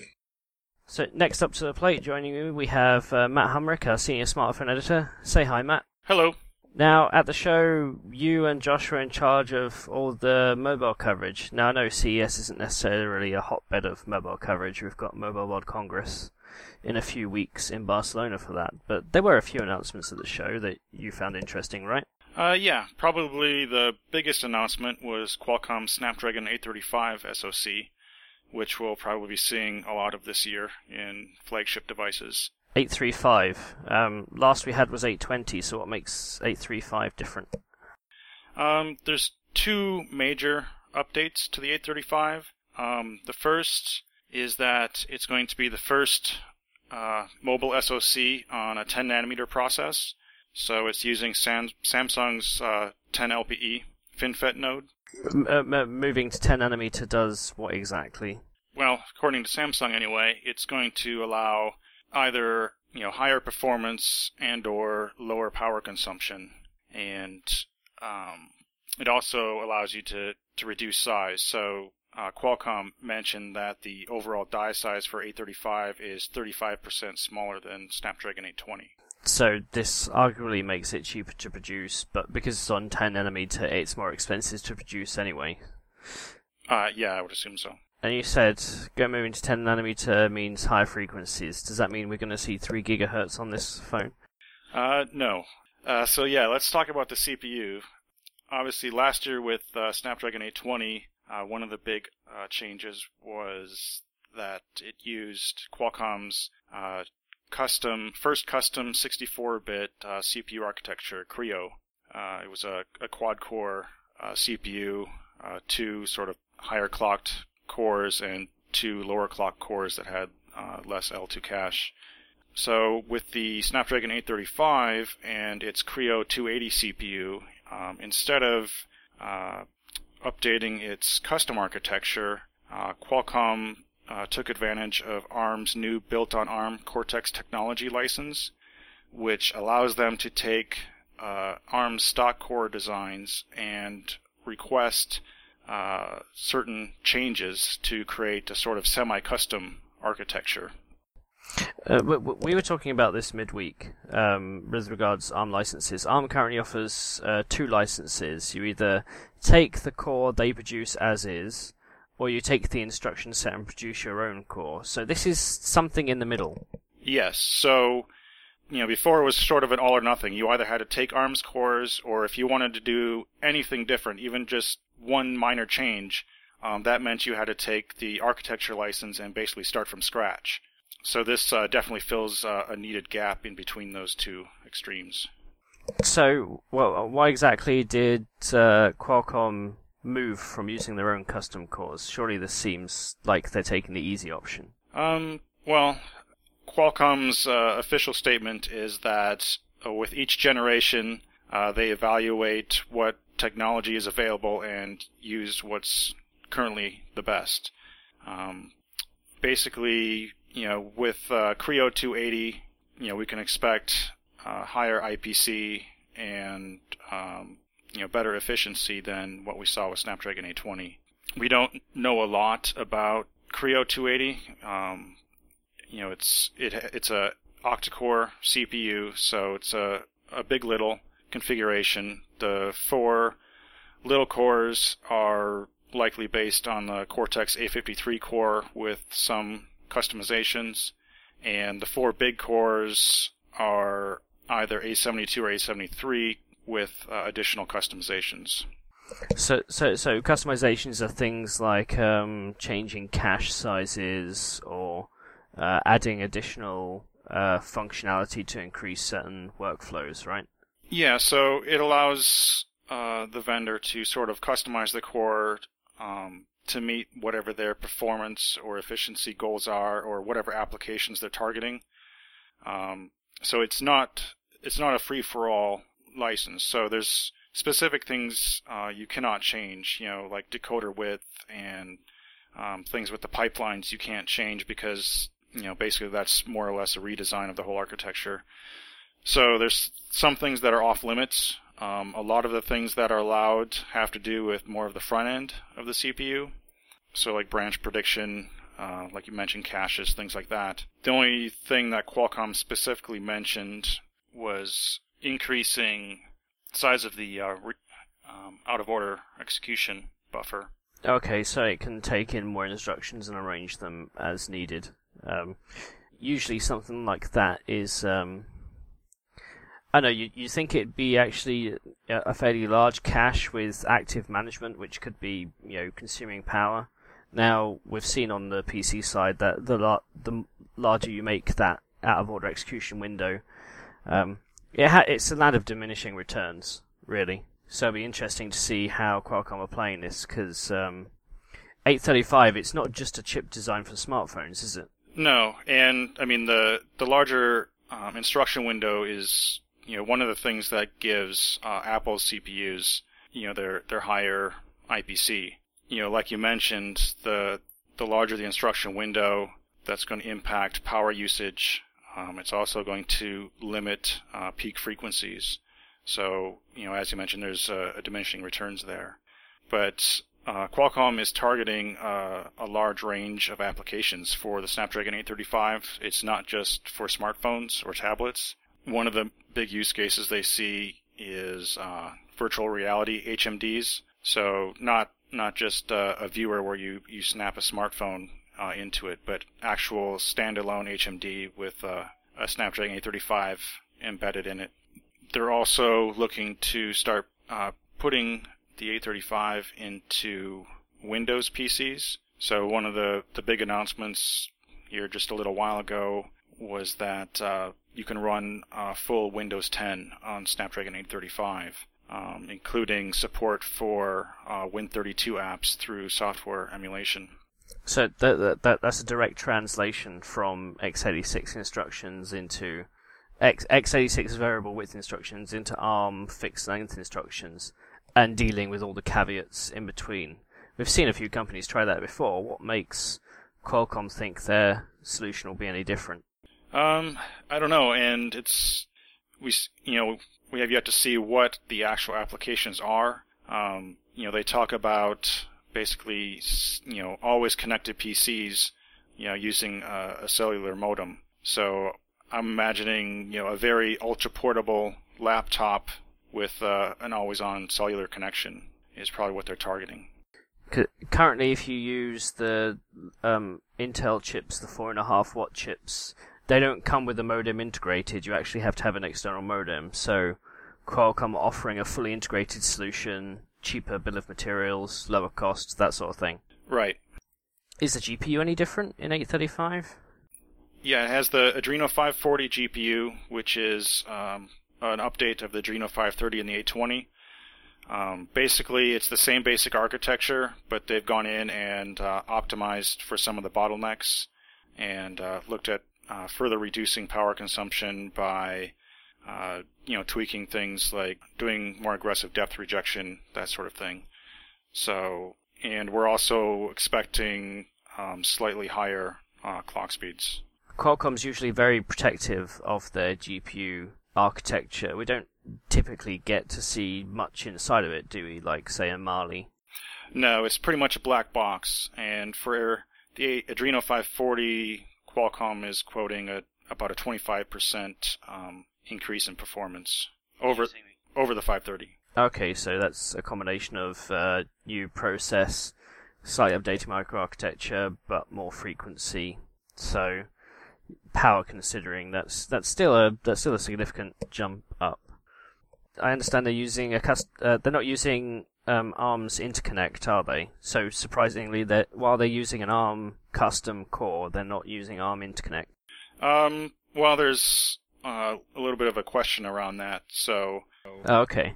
They they had initially told me that it was a custom interconnect, but we've seen some other evidence that it might be an ARM uh, solution. So I'm not 100% sure on what the uh, interconnect really is. Oh, okay. If if ARM's offering custom cores, they might be offering custom interconnects as well. Yeah, or I mean, Qualcomm is using its own like memory controller design, so it's possible that they could have their own interconnect as well. But um, you know, they just don't discuss that in depth. So. Oh, okay. Now th- we're getting update with um, DSPs in the core. I actually just before we started recording this caught a news item that says that um, due to some of the DSPs, the 835's approved for Google TensorFlow for image recognition. That's going to lend itself to stuff like VR and automotive, isn't it? Yeah. So um, one of the big things that uh, Qualcomm is pushing is you know heterogeneous computing. Um, and all of the advanced features that it enables, um, such as artificial intelligence, uh, virtual and augmented reality, um, a lot of things around advanced uh, image processing um, or even object recognition. Um, so we saw this with the uh, Snapdragon 820, and the 835 basically just sort of builds on on that framework. So with the 820, we saw a big uh, upgrade to the Hexagon DSP core. Um, so now it can do uh, vector um, instructions, uh, which greatly improves its uh, compute capacity.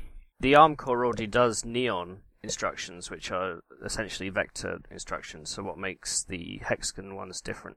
Um, so they didn't really talk about the Hexagon 682 in 835, but based on the small change in number from the 820, the 820 had the Hexagon 680. Um, I would assume that the 682 is going to be very similar in terms of architecture. Um, so the Hexagon 680 can handle two vector threads in parallel, and each of those threads can contain up to four 1024-bit SIMD pipelines, whereas um, the Neon pipelines on an ARM CPU um, are only 128-bit SIMD. So basically, um, each each of the two threads in the Hexagon DSP can um, work on 4096 bits per cycle compared to only 256 bits per cycle for a single ARM CPU core. Oh, okay. That that changes the game a little bit. As long as they do it within a, a power window, I guess. Yeah, and again, according to Qualcomm, you know, because the DSP is specifically designed for these workloads, um, you know, for example, it can only work on um, integer values and not floating point. Um, so, you know, not being able, not doing floating point, you can um, greatly simplify the architecture and reduce power consumption. So, you know, the DSP isn't an all-purpose processor like a CPU. It's not meant to handle every possible workload. Um, it's designed for very specific things, and when you run those specific things on it, you can see um, large performance and power gains relative to the CPU. Now, I I, I know um, you and Josh, you guys did uh, you did a write up of this, and I'd fully encourage to um, listeners to go check the website for that. But the crux of the matter is, are we going to see it in phones, um, MWC, in a few weeks? Um, yes. I mean, we haven't heard anything official yet, but I um, fully expect to see announcements of phones or other devices using Snapdragon 835 at M- MWC. And there's also rumors that we might even um, get uh, a phone announced before MWC with 835 in it. Okay, sounds like you're going to be busy at MWC. All these phones. Yep. Um, speaking of phones, uh, I know you wanted to touch on a few of the phones that were announced at CES this year. Um, yeah, there were a few. Um, again, like you said, you know, all the big announcements are going to come at MWC. Um, but there were um, a couple. Um, for starters, uh, Huawei announced that the uh, the Mate 9 is officially coming to the U.S. Um, and it will also come bundled with um, Amazon's Alexa voice assistant. Now, I, I've had my Mate 9 for a couple of months now already. Does that mean I get it as well? It will be coming in a software update later this year. They weren't they didn't give a specific uh, time frame, so it sounded like it's still maybe a few months away. My guess, but it will co- but it will come via an OTA update. Good, good. Um, I think I think the announcement I think that's just for the U.S. version, so um, I don't I don't think that's like Mate 9s in every region. Oh, I'm I'm gonna have to start sending some emails and asking some questions then. Um, uh, so the other Huawei announcement was the uh, Honor 6X, um, which is uh, obviously the uh, follow-up to the Honor 5X um, that came out last year. Um, this is sort of a uh, low mid-range phone um, that's coming to the U.S. market. It's it's uh, I think isn't this the one that they're trying to make the cheapest dual camera phone? Yeah, so um, I've had a little bit of time to play with it, and the first thing I notice is that in terms of design and build quality, the uh, the Honor 6X is um, right away it's it's noticeably better than the 5X. Um, it just feels uh, a lot more sturdy.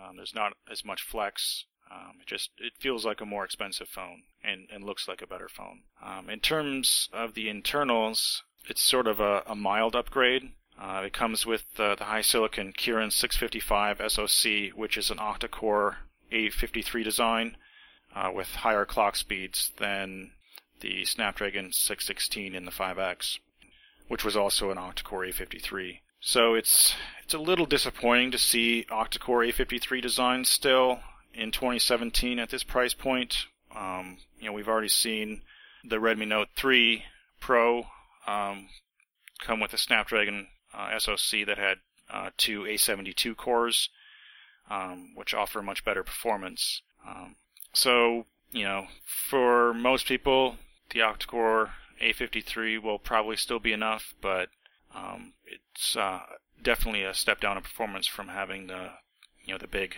A72 or A73 cores. Um, the other interesting, well, there's two more interesting things. One is that the Honor 6X still uses a micro USB 2 port. Yes, I noticed that. Why?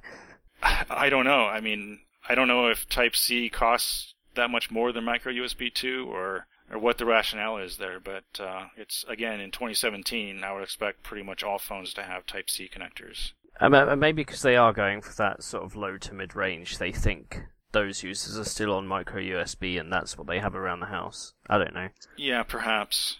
Um, so I guess if uh, you still have all micro USB peripherals, maybe that's a plus for you. And then uh, the other thing was, uh, like you mentioned, the uh, the dual rear camera. Um, so we saw last year uh, one of the big features for you know certainly flagship phones was the move to using dual cameras. Um, there's you know a couple different ways that uh, they were being used. Either you know having different focal lengths, so you get basically different zoom levels, or by combining the output of the two cameras to uh, improve, uh, you know reduce the the noise in basically low light situations, just improve image quality overall. You know Huawei is you know one of the the main OEMs that have are pushing the dual cameras. You know we see the, the Mate 9 with the dual camera, the P9 had dual camera, the Honor 8 has a dual camera, so now the Honor 6 has a dual camera. Um, so it has, the primary is a 12 megapixel uh, camera with uh, PDAF, and then there's a second camera, it's a, a small 2 megapixel camera that's basically dedicated for depth sensing, and so they're not combining the output like they are with the Honor 8 to uh, improve image quality. They're basically using the second camera to do some sort of simulated bokeh effects. Adjusting the focal, the thing in the picture that's in focus, post processing. Yeah. yeah, so you would have, you know, this the subject of an image, you know, maybe it's you know a person's face or something, you know, that would be in focus, and then you could blur the background, um, kind of like you get with um, you know, low aperture lenses on DSLR cameras. While I appreciate dual cameras coming to cheaper smartphones, overall it sounds like they've had to take a hit in terms of the other bits of the hardware of the system. Yeah, so I think they would have been better off just, you know, sticking with a single, you know, primary camera and spending um, the extra money on upgrading the SoC they need to upgrade the Wi-Fi. I remember Josh saying something about the Wi-Fi. Oh, right. It does not have AC Wi-Fi. It's only uh, 802.11 BGN, and and only 2.4 gigahertz, no 5 gigahertz. Oh, why? Why? That's pain. Yeah. So, um, I think their money could have been better spent on SoC and uh, you know upgrading the wireless. You know, based on what the the second rear camera really gets you. Um, and price? What what is this smartphone starting at?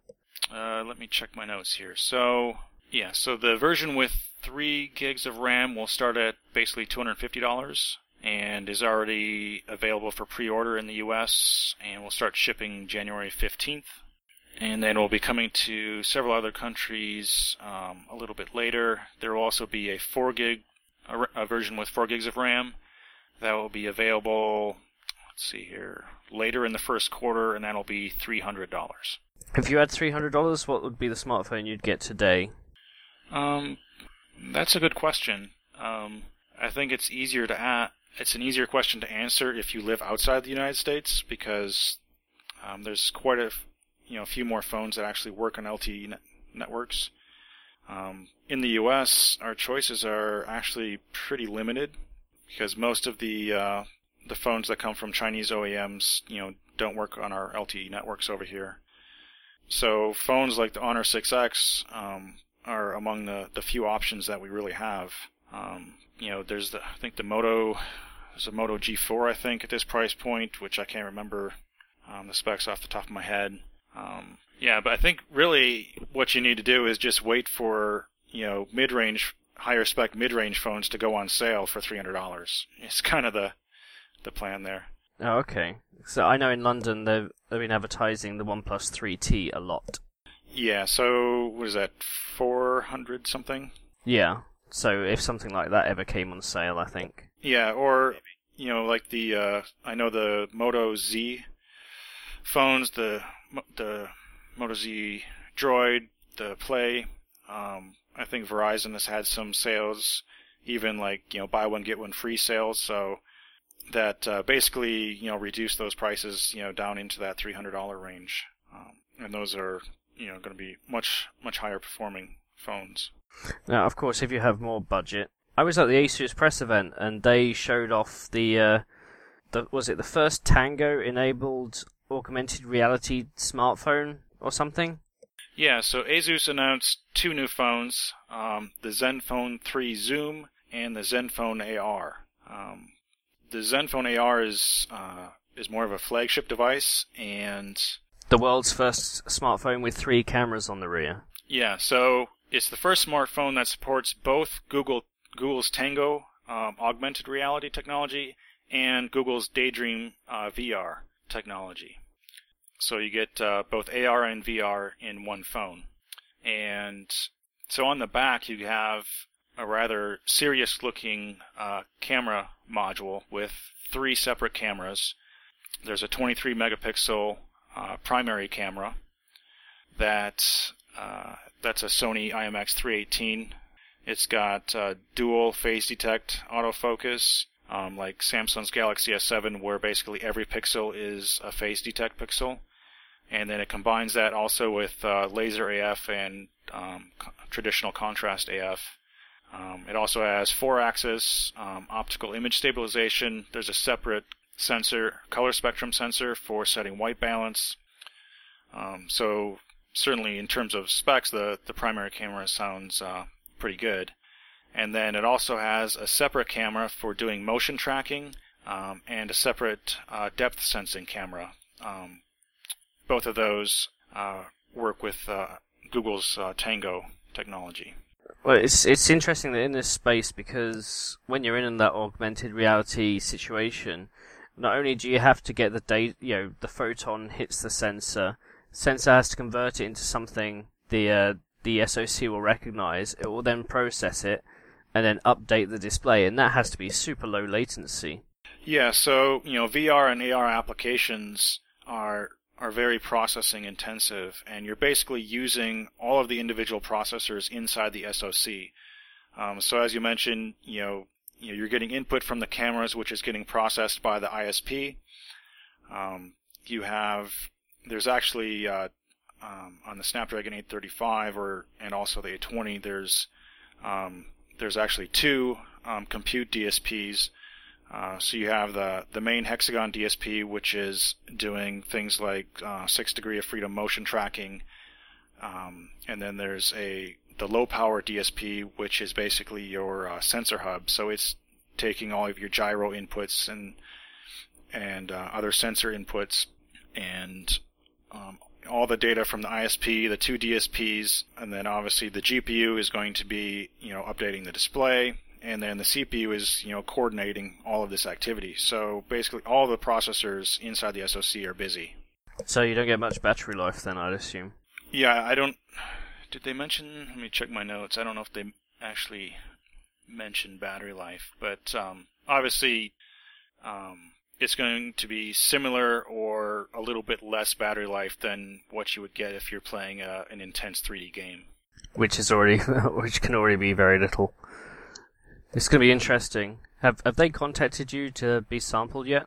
Um, no. So I mean, usually, you know, gaming, you're getting around three hours battery life. um, pretty consistently. So I would expect if you're using um, Tango or doing VR, um, I would expect something in the two to three hour range. Again, you know, depending on the device and battery size. Yeah.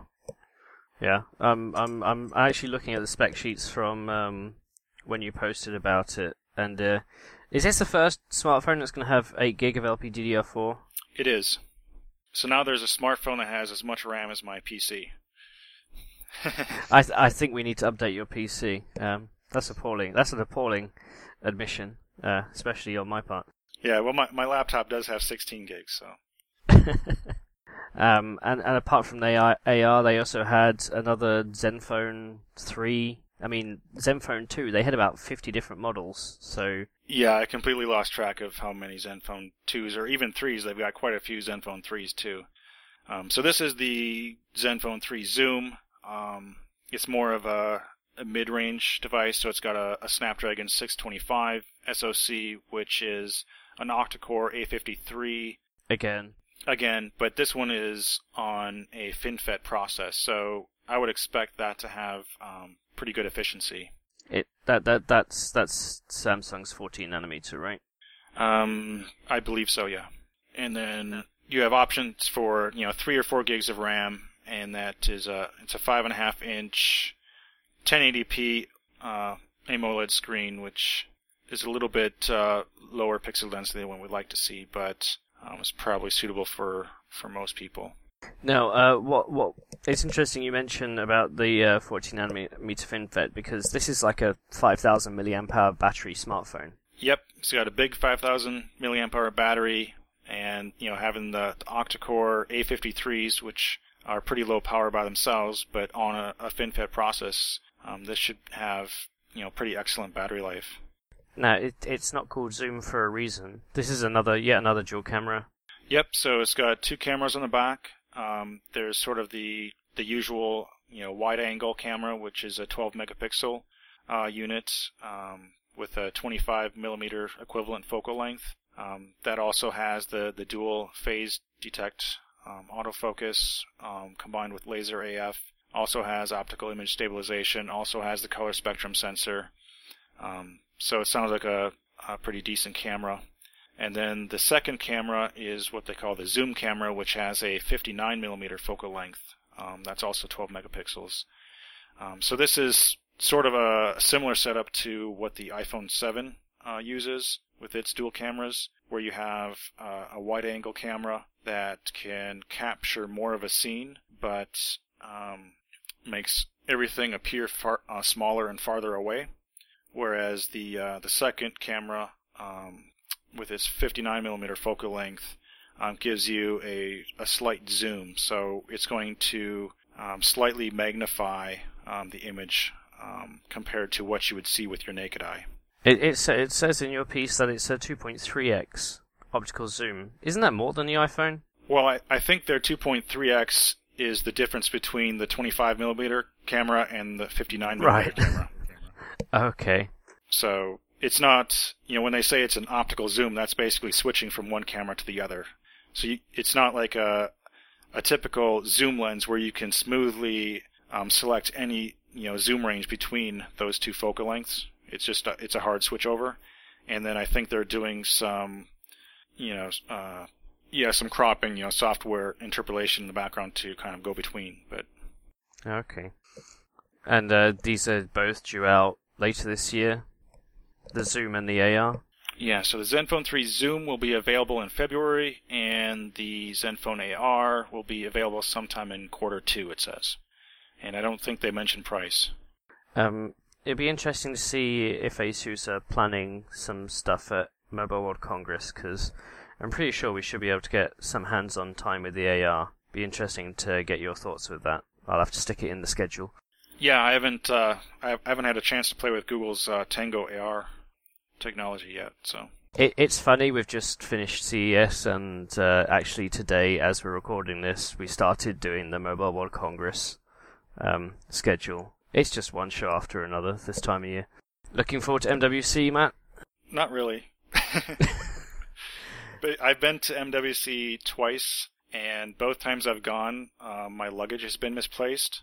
Um, or has not shown up with me. So the first time I went, I basically did the first was it three or four days of the show on one set of clothes and none of my equipment. You you you need to make fewer connections. Yeah. Um, well, this uh, this year, um, I'm, my connecting flight is still in the U.S., so I don't have to switch to a European carrier, which I think was the issue the other two times. So hopefully, I'll I'll actually arrive with clothing. Fingers crossed. Well, I'm I'm going to stop it there. Thanks to all the guys who have appeared on the podcast. Um, I mean, CES, it's you know the big show that starts the year, and uh, next we have MWC. Um, I know Ryan is due at uh, the Game Developer Conference GDC the same week. It's just going to be another crazy couple of months, um, and we're glad for all our all our readers and all our listeners who keep with us uh, through through the melee of uh, news and exciting uh, product announcements. So uh, it's goodbye from me and uh, goodbye from Matt, Bye, everyone. and we'll catch you next time.